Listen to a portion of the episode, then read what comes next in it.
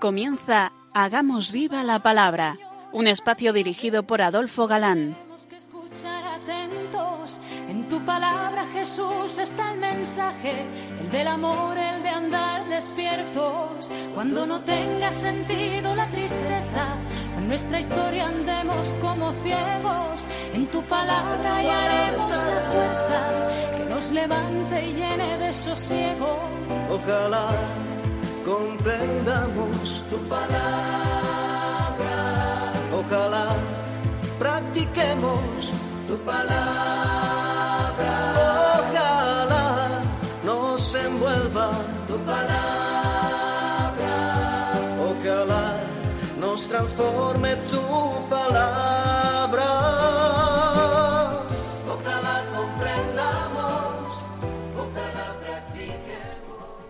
Hola amigos, un día más nos acercamos a la palabra de Dios, que como sabemos es eternamente presente y de rabiosa actualidad, fieles a nuestra cita quincenal con todos vosotros.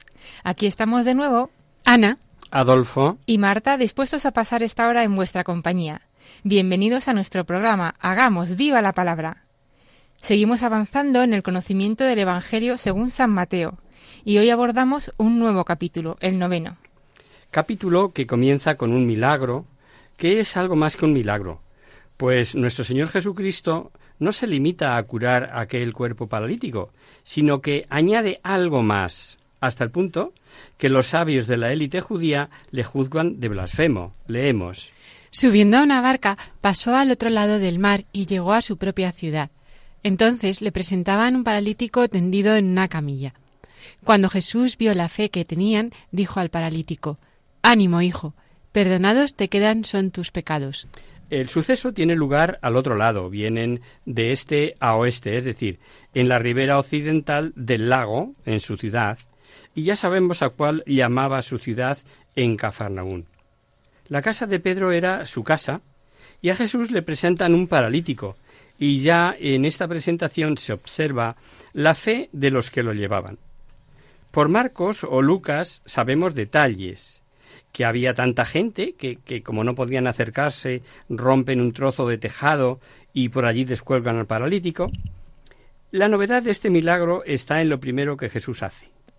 Hasta ahora solo hemos visto que Jesús curaba a los hombres de diversas enfermedades, pero aquí se dice inmediatamente, perdonados te son tus pecados. Por tanto, el paralítico padece dos enfermedades, la enfermedad de su cuerpo postrado, y la enfermedad del pecado, que, que, le corrompe interiormente. Y Jesús ve ambas. La enfermedad del pecado obviamente es la más grave y es la primera que acomete, la que ningún médico humano puede enfrentarse a ella y eh, solamente Dios. Pero sigamos leyendo. Entonces algunos escribas se dijeron para sí, pero si éste está blasfemando. Y penetrando Jesús sus pensamientos dijo, ¿Por qué estáis pensando mal en vuestro corazón? ¿Qué es más fácil decir, perdonados te son tus pecados, o decir, levántate y anda? Pues para que sepáis que el Hijo del Hombre tiene poder en la tierra para perdonar pecados, entonces dice al paralítico, levántate, toma tu camilla y vete a tu casa. Los escribas, razonando desde la lógica externa, creen que se trata de una blasfemia contra Dios, pues ¿quién podía pretender perdonar pecados sino siendo así que este perdón solo le corresponde a Dios? El pecado se dirige únicamente contra Dios y para ser perdonado Dios es el único competente. Pero Jesús no es un hombre cualquiera, como demuestra con aguda conclusión dentro de la lógica de sus malpensantes testigos. Sabéis que es más difícil perdonar pecados que curar el cuerpo. El que puede hacer lo más difícil ¿no podrá también hacerlo más fácil? ¿O al revés? Cuando veis con vuestros propios ojos que puedo quitar enfermedades externas, ¿no tenéis una prueba de que también puedo curar la enfermedad interna? ¿O acaso es fácil hacer estas pruebas que veis, que si las dais por buenas y realizables? ¿No tenéis buena voluntad? ¿No queréis doblegaros ante las razones de la inteligencia? Curandero, mago, milagrero, ¿qué suponéis? ¿Cómo no seguís el hilo del pensamiento con docilidad? El poder del Hijo del Hombre se ha demostrado ya en su enseñanza y ha sido experimentado con admiración por la gente. Y este poder ahora se expresa en la facultad de borrar el pecado en la tierra, es decir, ahora y aquí, en este tiempo mesiánico. Con estas palabras se indica eh, que también se perdona en el cielo ante Dios lo que se perdona aquí en la tierra. Poder que el Hijo del Hombre transmitirá más tarde a sus apóstoles. Ya llegaremos a ello. Eh, la llegada del reino de Dios sana y gobierna a todo el hombre, en cuerpo y alma. Y termina diciendo Mateo que este se levantó y se fue a su casa. Al ver esto, las multitudes quedaron sobrecogidas de temor y glorificaron a Dios por haber dado tal poder a los hombres. Después que el enfermo ya había sanado en su interior, parece una consecuencia natural de la narración que el enfermo se levante y se vaya a casa. Y así lo hace, como si no hubiera pasado nada. Para la gente lo principal no es la prodigiosa curación, sino el hecho de que Dios haya dado tal poder a los hombres. Y a eso iba Mateo, y es lo que resalta. Qué grandeza la de Dios. Qué infinita generosidad cuando este poder divino no duda en transferirlo luego a los hombres. Ahora ha sido Él, el mismo Hijo de Dios, el Hijo del hombre, y por su palabra más tarde serán simples hombres, quienes puedan perdonar pecados en el nombre de Dios, en virtud del poder recibido por Él por su Iglesia. Este milagro sucede siempre que nos perdonan los pecados. Pensamos en que Dios entrega algo propio, peculiar, suyo, divino, que transfiere su propio poder a un hombre? Más aún, ¿se nos ha ocurrido pensar en que el perdón de los pecados siempre es regalo, que es una gracia libremente concedida? Y ahora, amigos, vamos a conocer cómo se incorpora nuestro querido evangelista Mateo a la comitiva de Jesús. Eh, si no contáramos con la versión de Marcos y de Lucas, que nos dan más detalles, con lo que vamos ahora a leer, podríamos pensar que el poder de fascinación de Jesús es instantáneo y que anula la voluntad de quien lo escucha. Mejor leemos. Cuando Jesús pasó de allí, vio a un hombre llamado Mateo, sentado en su despacho de cobrador de impuestos, y le dice, Sígueme. Y él se levantó y lo siguió. Como os decía, sabemos que Mateo, Leví, como le llama Marcos, Conocía sin duda a Jesús, su corazón ya estaba en la onda de aquel profeta por excelencia, y al pasar a su lado, al llamarle, pues, pues ni lo duda, y da un banquete eh, a Jesús con sus amigos, etc. Volveremos a pasar por los sentimientos de Mateo cuando lleguemos a las parábolas sobre el reino. Mateo es un recaudador de impuestos para Roma y pertenece pues a esa clase social despreciada e incluso odiada. Los judíos consideraban impuros a sus miembros porque se contaminaban con transacciones monetarias y algo más, sacaban negocio, se lucraban a expensas de esos impuestos, ¿no? Y Jesús llama a un hombre de esa clase social. De nuevo ve o se ve la predilección de Dios por los humildes, por los marginados de la sociedad, en este caso, ¿no? A los sencillos pecadores, a los pobres. Ahora se agrega uno, a quien se niega el saludo habitualmente. Y este no es porque sea pobre, económicamente hablando, sino por su condición de recaudador para el imperio romano. Él es Galileo, como los demás. Jesús se rodea de una sociedad selecta, diríamos, del común de los, de los mortales, que diríamos hoy. no busca en la esfera de la intelectualidad. ¿Nos escandalizamos de esta manera de proceder Jesús? Pues mirad, el publicano oye la llamada, se levanta al instante y se une a Jesús. Ha conocido la hora. Su conducta corresponde a las pautas de quien había dado como necesarias para seguirle. Dejarlo todo, familia, dinero. Esa es la verdadera vocación. Mateo, vi, el llamado, no formula ninguna objeción, no pide ninguna prórroga, ninguna demora, sino que procede resueltamente y se, se va se entrega sin reservas. Otro recaudador de impuestos, del que nos habla San Lucas, por nombre Zaqueo, hará exactamente lo mismo.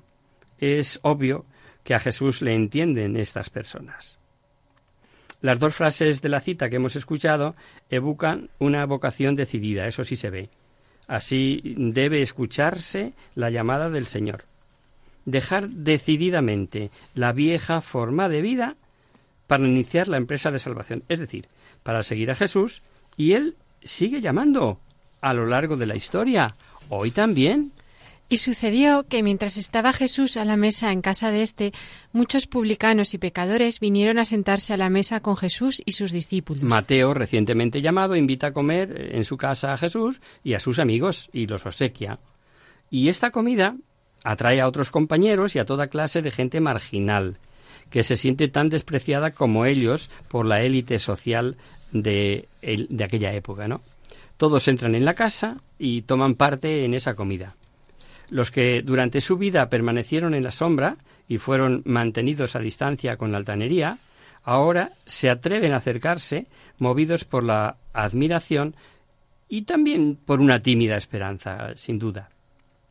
Se celebra un gran, un gran banquete eh, de ruines, eh, podríamos decir, publicanos, y tal vez otros muchos, pues no bien considerados socialmente.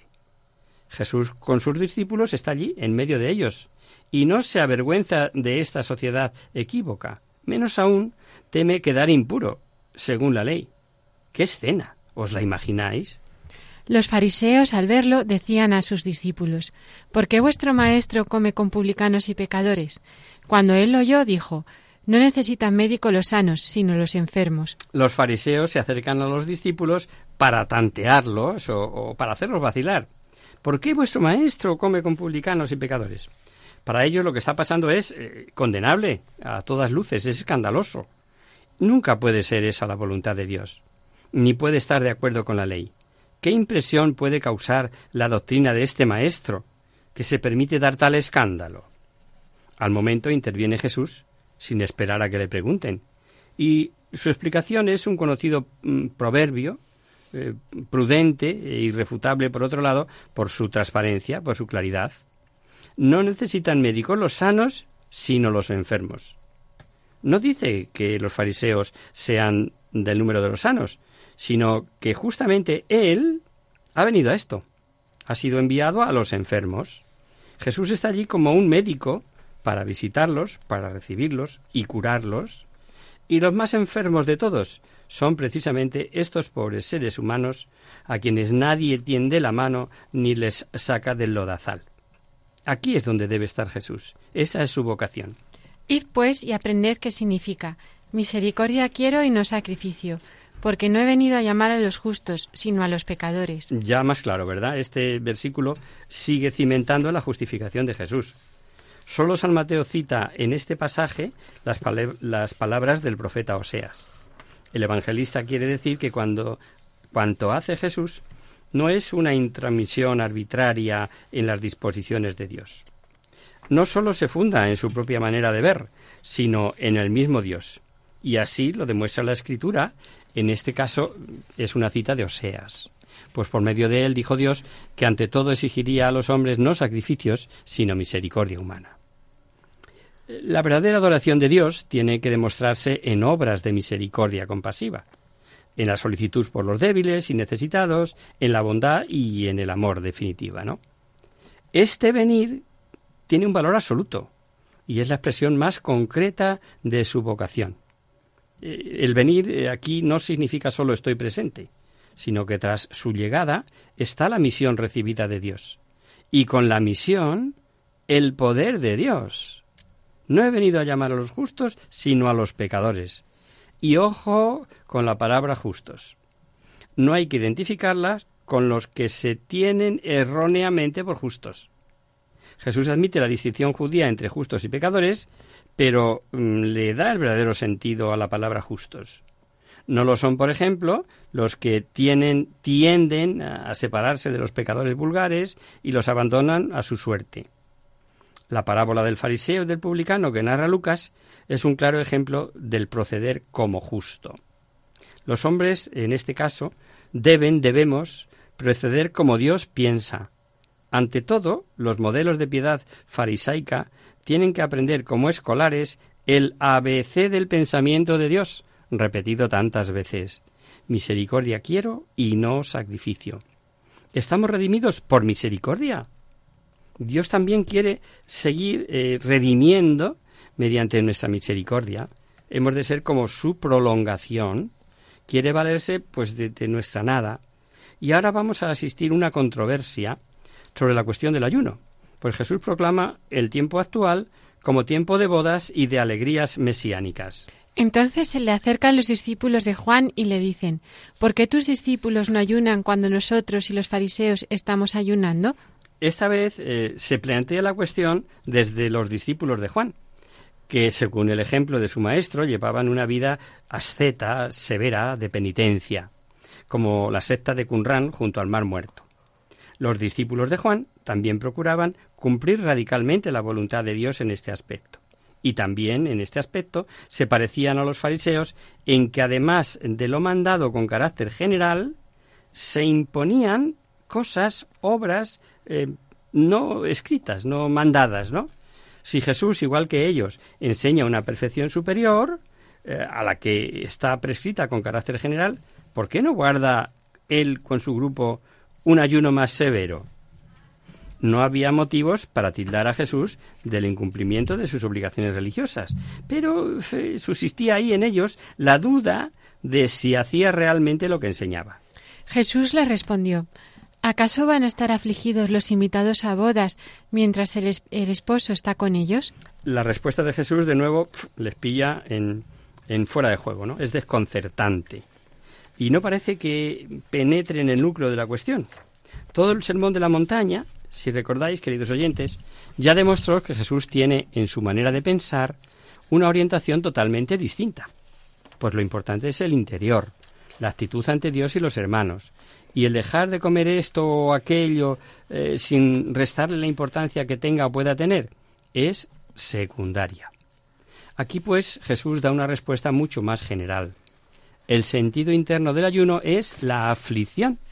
Pero ahora no es tiempo de aflicción, es tiempo de alegría. Vamos a hacer una breve pausa si os parece.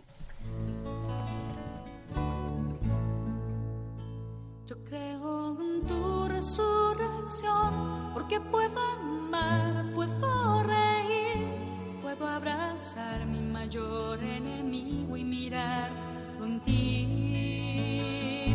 Yo creo en tu resurrección, porque tengo paz en mi corazón que puedo entregarme a pesar de todo este dolor.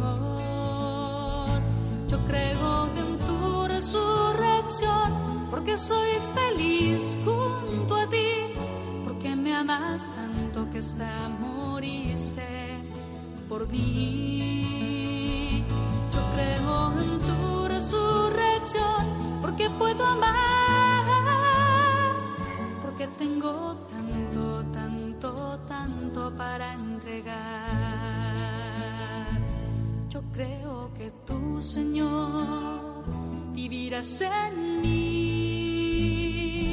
Yo creo que tú, Señor, vencerás en mí. Yo creo que tú, Señor, morarás en mí para siempre, para siempre Señor. Yo creo en tu resurrección, porque ni el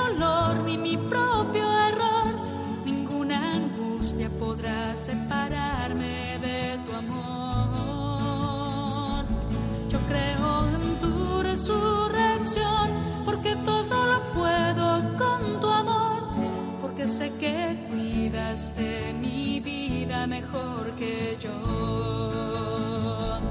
Yo creo en tu resurrección porque puedo amar, porque puedo entregarme a pesar de todo este dolor. Yo creo en tu resurrección porque puedo amar, porque tengo tanto, tanto, tanto para Yo creo en ti, Señor. Yo creo en la fuerza de tu vida. Creo que donde sobreabundó el pecado, sobreabundó más tu gracia. Creo en la fuerza de tu pequeña semilla en nuestro corazón, que da el ciento por uno. Creo que vives en nosotros. Yo creo en ti, Señor. Yo creo en tu resurrección porque puedo amar, puedo entregarme a pesar de todo este dolor. Yo creo en tu resurrección porque puedo amar,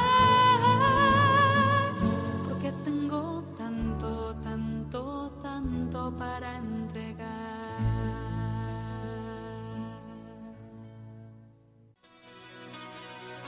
Están escuchando Hagamos viva la palabra en Radio María, la fuerza de la esperanza. Amigos, de nuevo con vosotros tras este breve descanso musical. Os recordamos, queridos oyentes, que sintonizáis el programa Hagamos viva la palabra. Si queréis contactar con nosotros vía correo postal, lo podéis hacer a Radio María, Paseo Lanceros, número 2, primera planta, 28024 de Madrid. Y si lo preferís, al correo electrónico hagamos viva la palabra arroba radiomaria.es. Para los que os acabáis de incorporar, deciros que estamos viendo el Evangelio según San Mateo. Estábamos considerando antes del descanso la respuesta de Jesús a los discípulos de Juan a propósito del ayuno, en que les dice esta frase aparentemente desconectada del asunto. ¿Acaso van a estar afligidos los invitados a bodas mientras el esposo está con ellos? En la comparación se dice que cuando el esposo invita a sus amigos a bodas, no vienen para celebrar un funeral. Ahora el novio está presente y se rodea de invitados para celebrar con alegría la fiesta. Y el ayuno no tendría ningún sentido. Estaría en contradicción con esta hora única. Ahora es tiempo de jubileo y de felicidad. Pero claro, para eso hay que saber que Jesús, el novio de referencia, que Él es Dios y que con Él llega el tiempo de Dios y los tiempos mesiánicos. Pero Jesús añade, Tiempo llegará en que les sea arrebatado el esposo y entonces ayunarán. Claro, ese sería el momento. Este estado de dicha no continuará siempre, porque el esposo solamente está presente por un tiempo concreto antes de que les sea arrebatado. Y el verbo arrebatar eh, dice mucho pues indica la separación violenta, el, el corte doloroso, y bajo el velo de la imagen, pero en forma clara para la mentalidad creyente, Jesús habla aquí por fin de su doloroso fin. En el Evangelio de San Juan dice el Señor, Os conviene que yo me vaya, pues si no me fuera, no vendría a vosotros el Paráclito. La presencia de Jesús nos es dada en la Eucaristía y en el Espíritu. No obstante, sigue siendo doloroso que Jesús no esté corporalmente con nosotros, sino que se haya ocultado hasta las bodas del Cordero, como llama Apocalipsis al reino consumado y en plenitud. En el tiempo de su ascensión a los cielos y en su segunda venida, en la parusía, el ayuno tiene un nuevo significado. No es solamente una penitencia o una privación, sino la expresión del dolor eh, por haberse separado de ese esposo celestial y, por la privación de su proximidad eh, corpórea, ¿no? Este es un fino aspecto del ayuno que no siempre consideramos, que nos pasa desapercibido. Solemos pensar solamente cuando lo hacemos en lo que tiene de sacrificio y de privación personal, pero no en el dolor por ese anhelo de ver a Jesús que deberíamos ansiar como lo más eh, verdadero de nuestra existencia. Y Jesús añade a su respuesta, a continuación, dos cortas comparaciones, las dos muy gráficas y muy conocidas. En un vestido viejo nadie echa un remiendo de paño sin encoger, porque este añadido tiraría del vestido y el desgarrón se haría mayor. Ni se echa vino nuevo en odres viejos, porque si no reventarían los odres, y el vino se derramaría, y los odres se echarían a perder el vino nuevo se echa en odres nuevos, y así ambos se conservan. Evidentemente sentido práctico y de hábil prudencia. Ahora, en esta sociedad del usar y tirar, el ejemplo puede parecer eh, pueril, pero quien todavía cose y repara prendas, desde luego entiende perfectamente lo que Jesús dice. A nadie se le ocurre remendar un vestido gastado con un pedazo de tejido nuevo y resistente. No, no, no es solución. Ese pedazo que se ha cosido va a causar más perjuicio pues tira del viejo y lo desgarra, haciendo un agujero mayor, haciendo, en una palabra, inservible la reparación y en consecuencia la prenda, ¿no? Y lo mismo dice la segunda imagen, aunque también en la industria del acero inoxidable eh, hace difícil entender eso de los odres, que eran eh, para el que no lo conozca, pieles curtidas y tratadas para ser usadas como recipientes de líquidos. El viticultor se guardará de echar vino nuevo, espumante y generoso, en odres quebradizos. No resiste la fuerza del vino nuevo. Se reblandecen y se estropean. Los dos, el vino y los odres, se echan a perder. Al vino nuevo, obviamente, recipientes nuevos, en este caso los odres con mayor razón. Las dos imágenes contraponen lo viejo y lo nuevo. Sus oyentes entendían claramente lo que Jesús decía, pues sí, que para ellos eran ejemplos de la vida cotidiana que les eran conocidos. Ahora es el tiempo nuevo, el tiempo del Mesías. Es generoso, como el vino nuevo, y resistente, como el paño sin encoger. Tiene su propia ley, la ley de la alegría y de la plenitud rebosante. Y al tiempo del Mesías no se le acomodan las antiguas formas, eh, las producirá nuevas.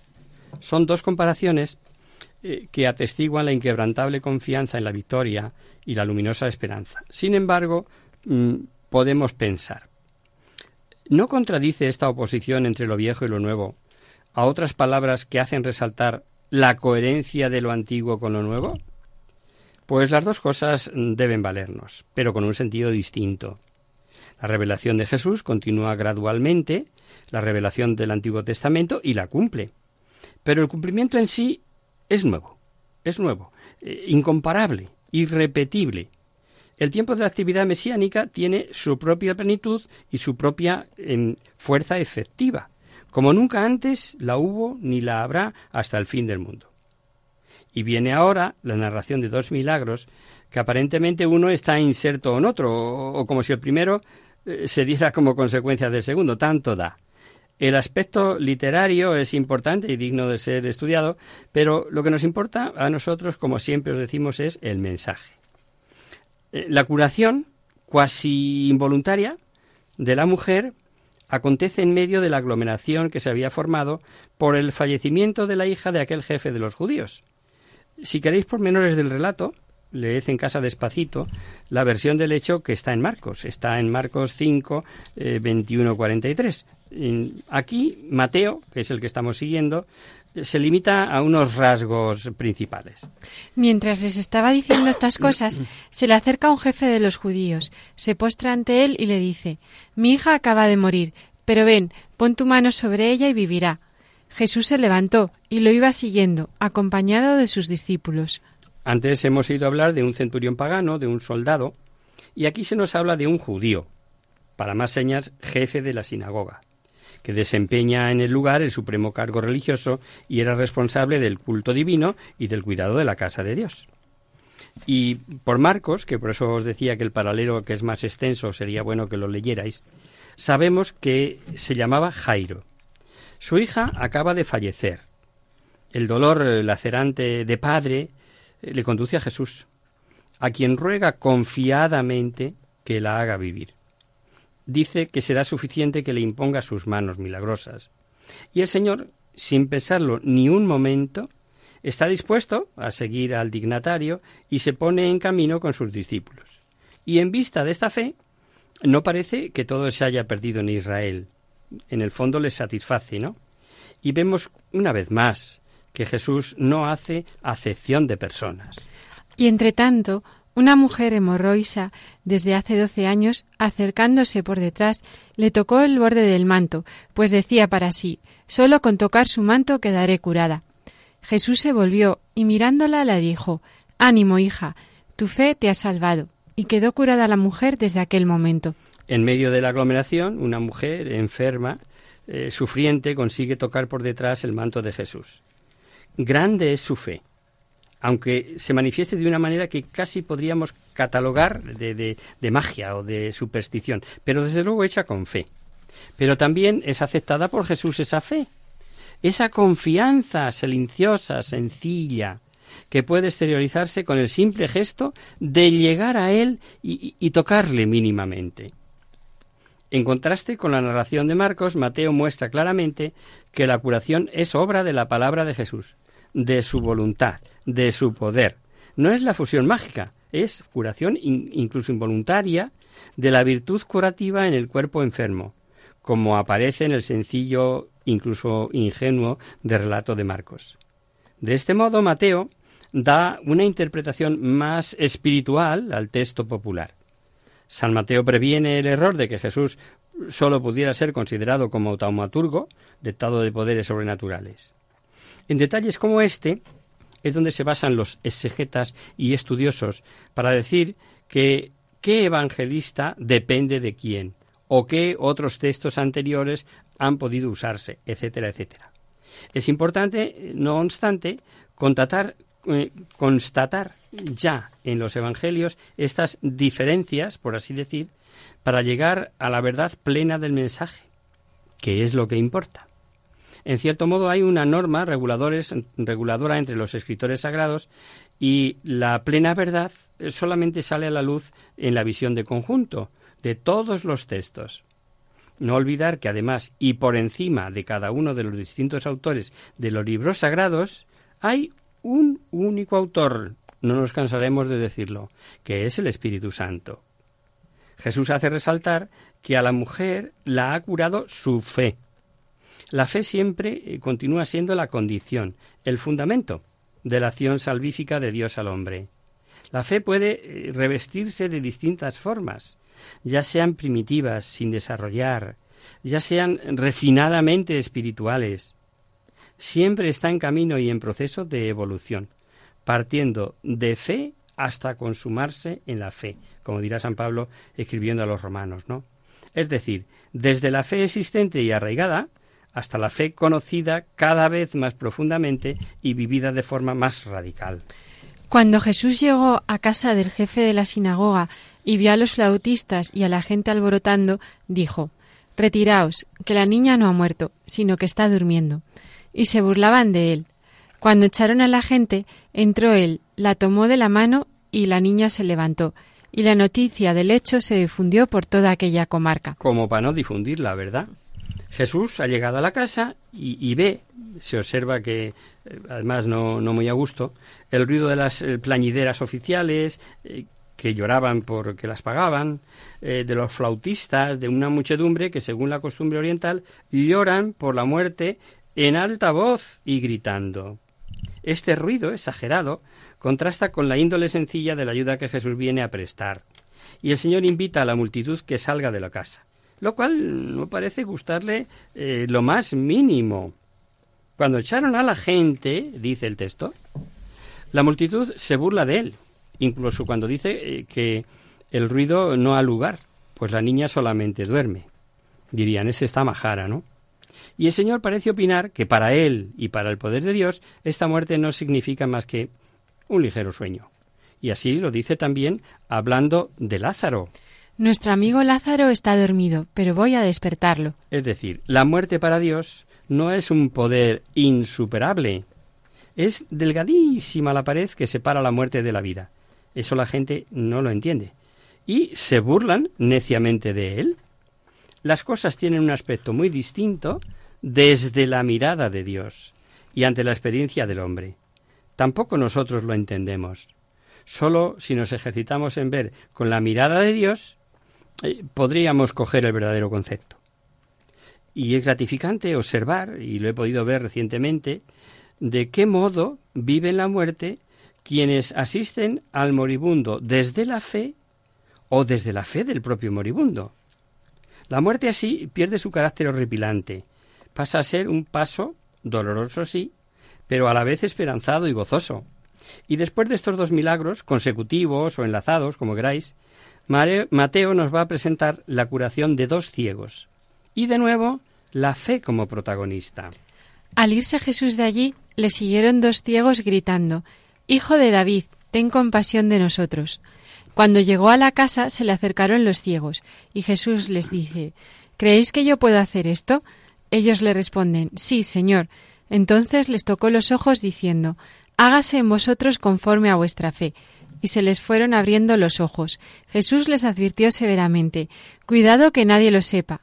Pero ellos, apenas salieron, lo divulgaron por toda aquella comarca. La fe de los dos ciegos se observa en su petición, en su ruego.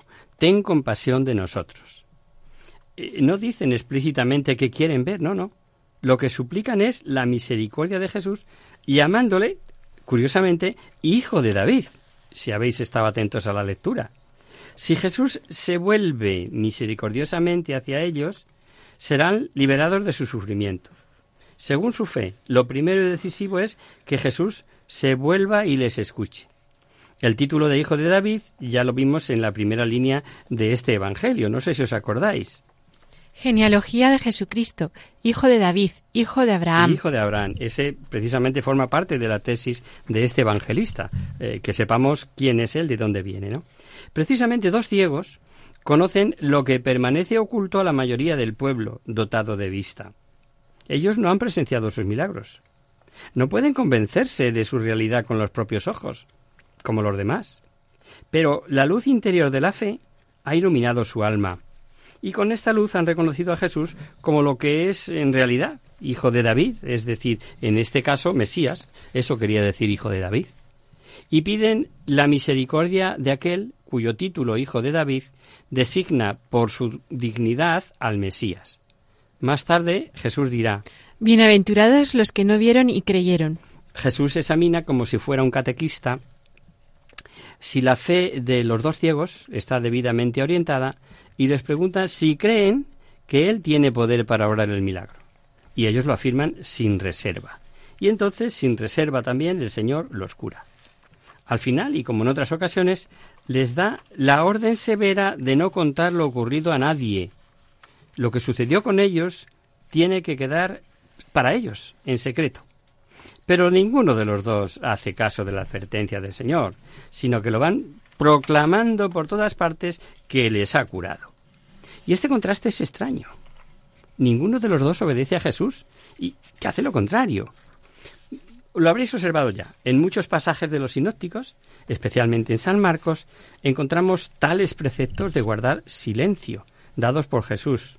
¿A qué se debe? ¿Cuál es la razón? ¿Por qué manda callar? es el llamado secreto mesiánico. Pero de ello hablaremos el próximo día, pues hoy el tiempo se nos fue.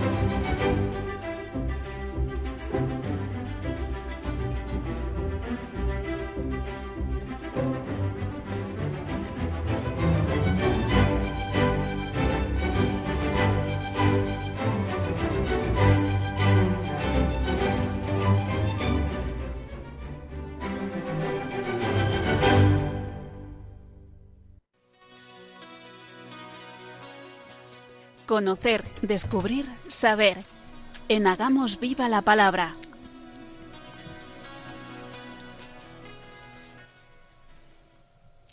Damos paso ahora a nuestro espacio de conocer, descubrir, saber, dedicado, como sabéis, a responder a vuestras consultas o dudas sobre cualquier tema histórico o actual que afecte a nuestra vida cristiana.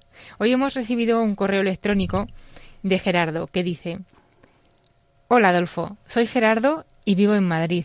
Os escucho desde hace un tiempo y quería primeramente felicitaros por vuestro programa.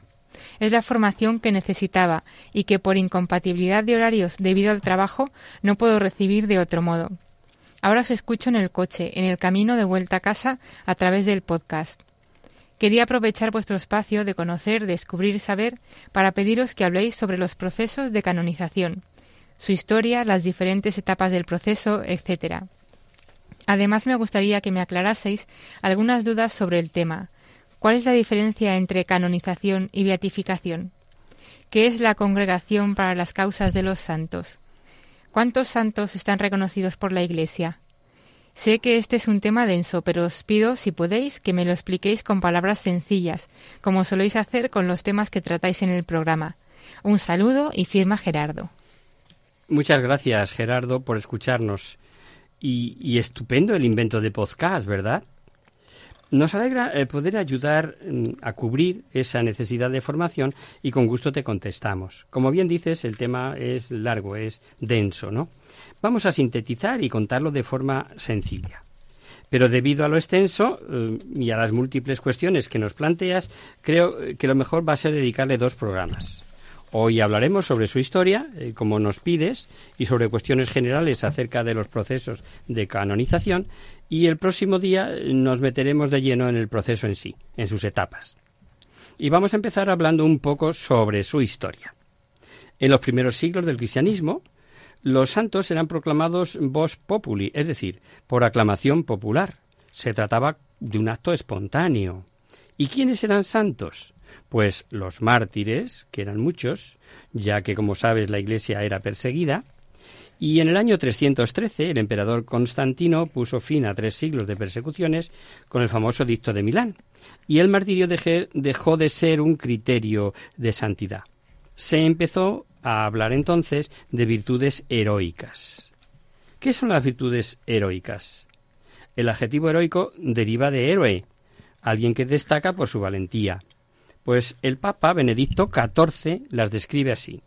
Para ser heroica, una virtud cristiana debe capacitar a su dueño para realizar acciones virtuosas con extraordinaria prontitud, facilidad y placer, por motivos sobrenaturales y sin razonamientos humanos, con autoabnegación y pleno control de las inclinaciones naturales. Es decir, la virtud heroica es un hábito de buena conducta tan fuerte que arrasa con las inclinaciones innatas, volviendo fáciles las obras y los sacrificios.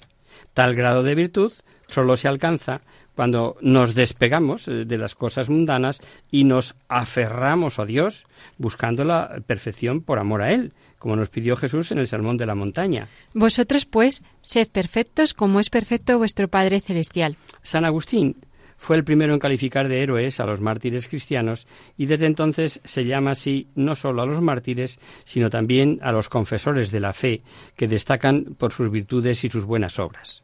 Como hemos dicho al principio, los santos eran aclamados eh, por el pueblo, asignándoles un día de fiesta, generalmente el aniversario de su muerte.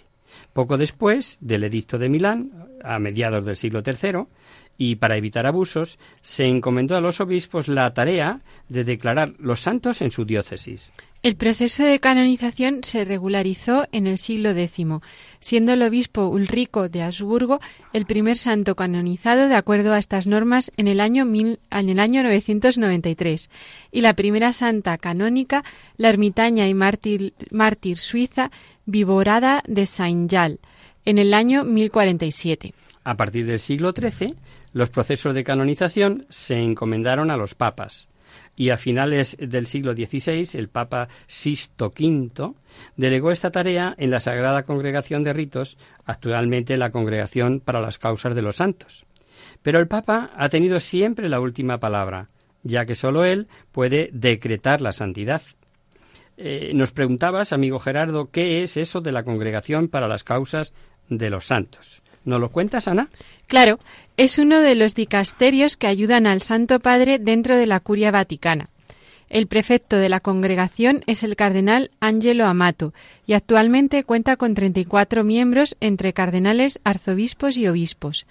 En 1988, para celebrar su cuarto centenario, se publicó el primer Index Ac Status Causarum, un libro al que se han ido añadiendo suplementos, en el que están recogidas todas las causas presentadas ante la congregación desde su, institución. Esta era otra de las preguntas que nos hacía Gerardo. ¿Cuántos santos están reconocidos por la Iglesia?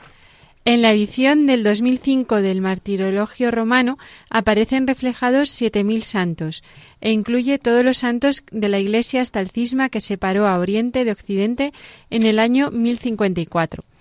A partir de esa fecha, solo recoge los santos católicos. Como dato curioso, diremos que desde 2002 a 2005 se incluyeron 117 santos más. No está mal, ¿verdad? Eh, vamos ahora a dar unas pinceladas sobre el proceso de, canonización en sí. Y vamos a empezar, eh, si os parece, por dar una definición. ¿Qué entendemos eh, por canonización, Ana?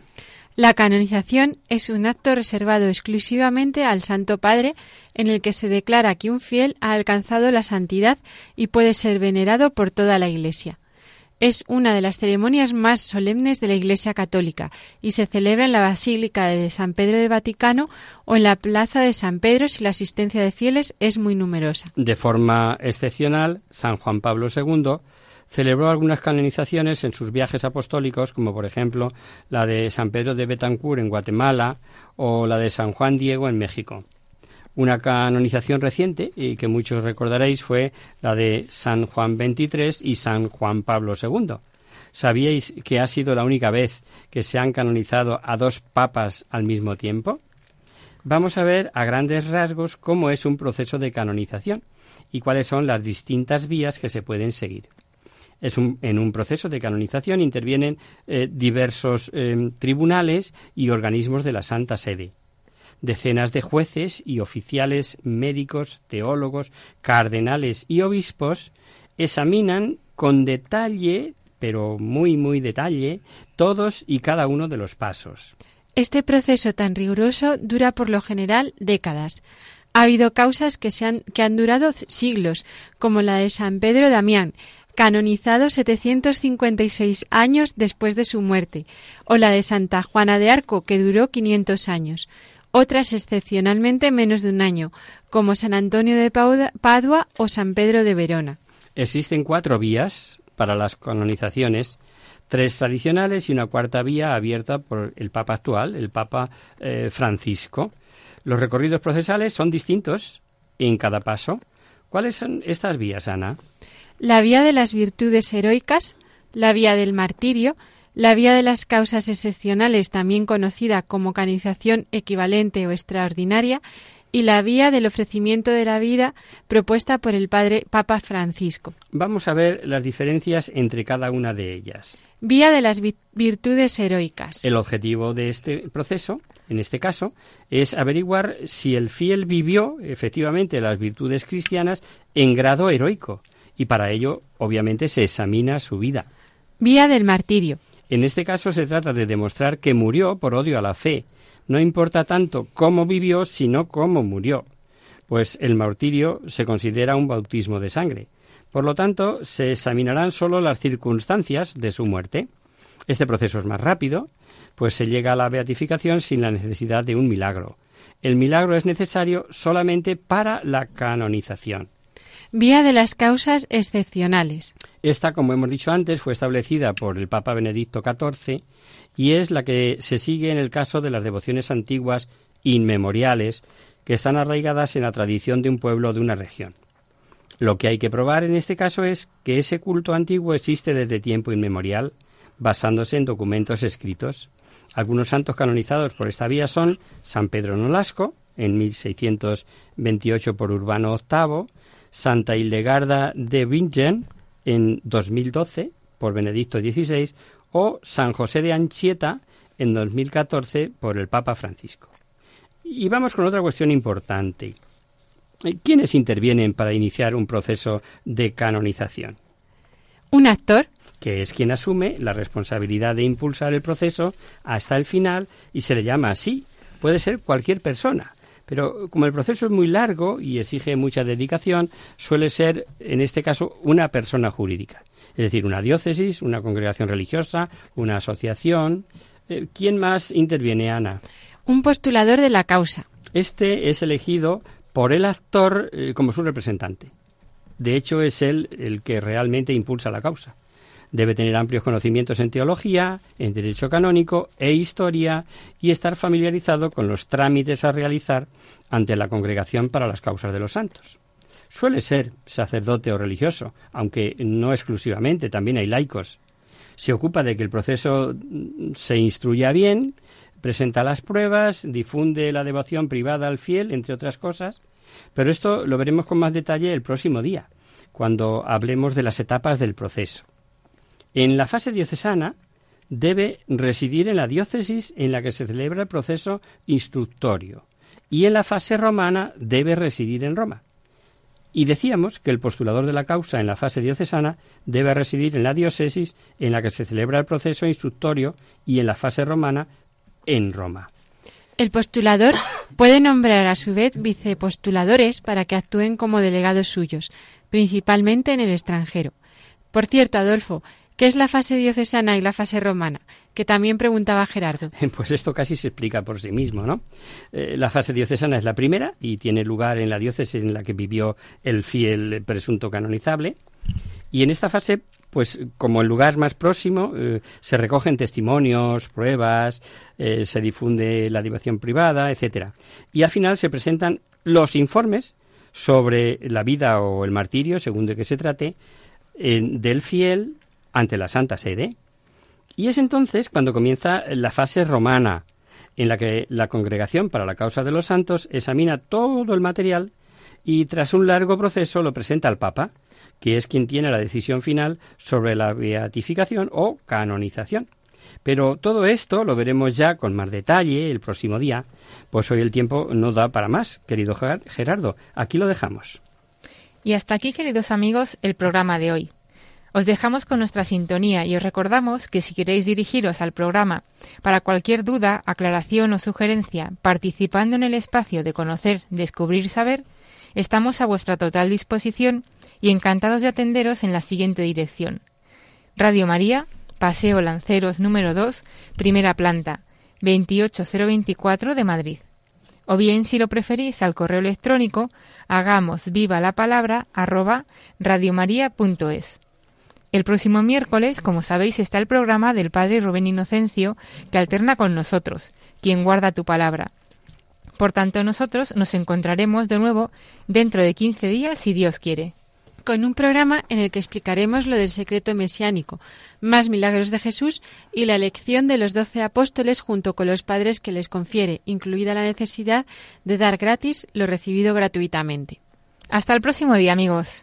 Hasta el próximo día. Hasta dentro de 15 días.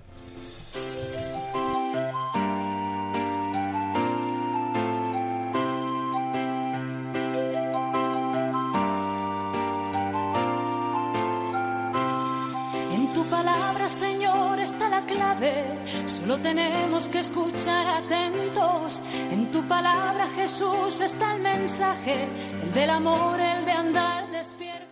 Así concluye Hagamos viva la palabra con Adolfo Galán. como ciegos, en tu palabra y haremos la fuerza que nos levante y llene de sosiego. Ojalá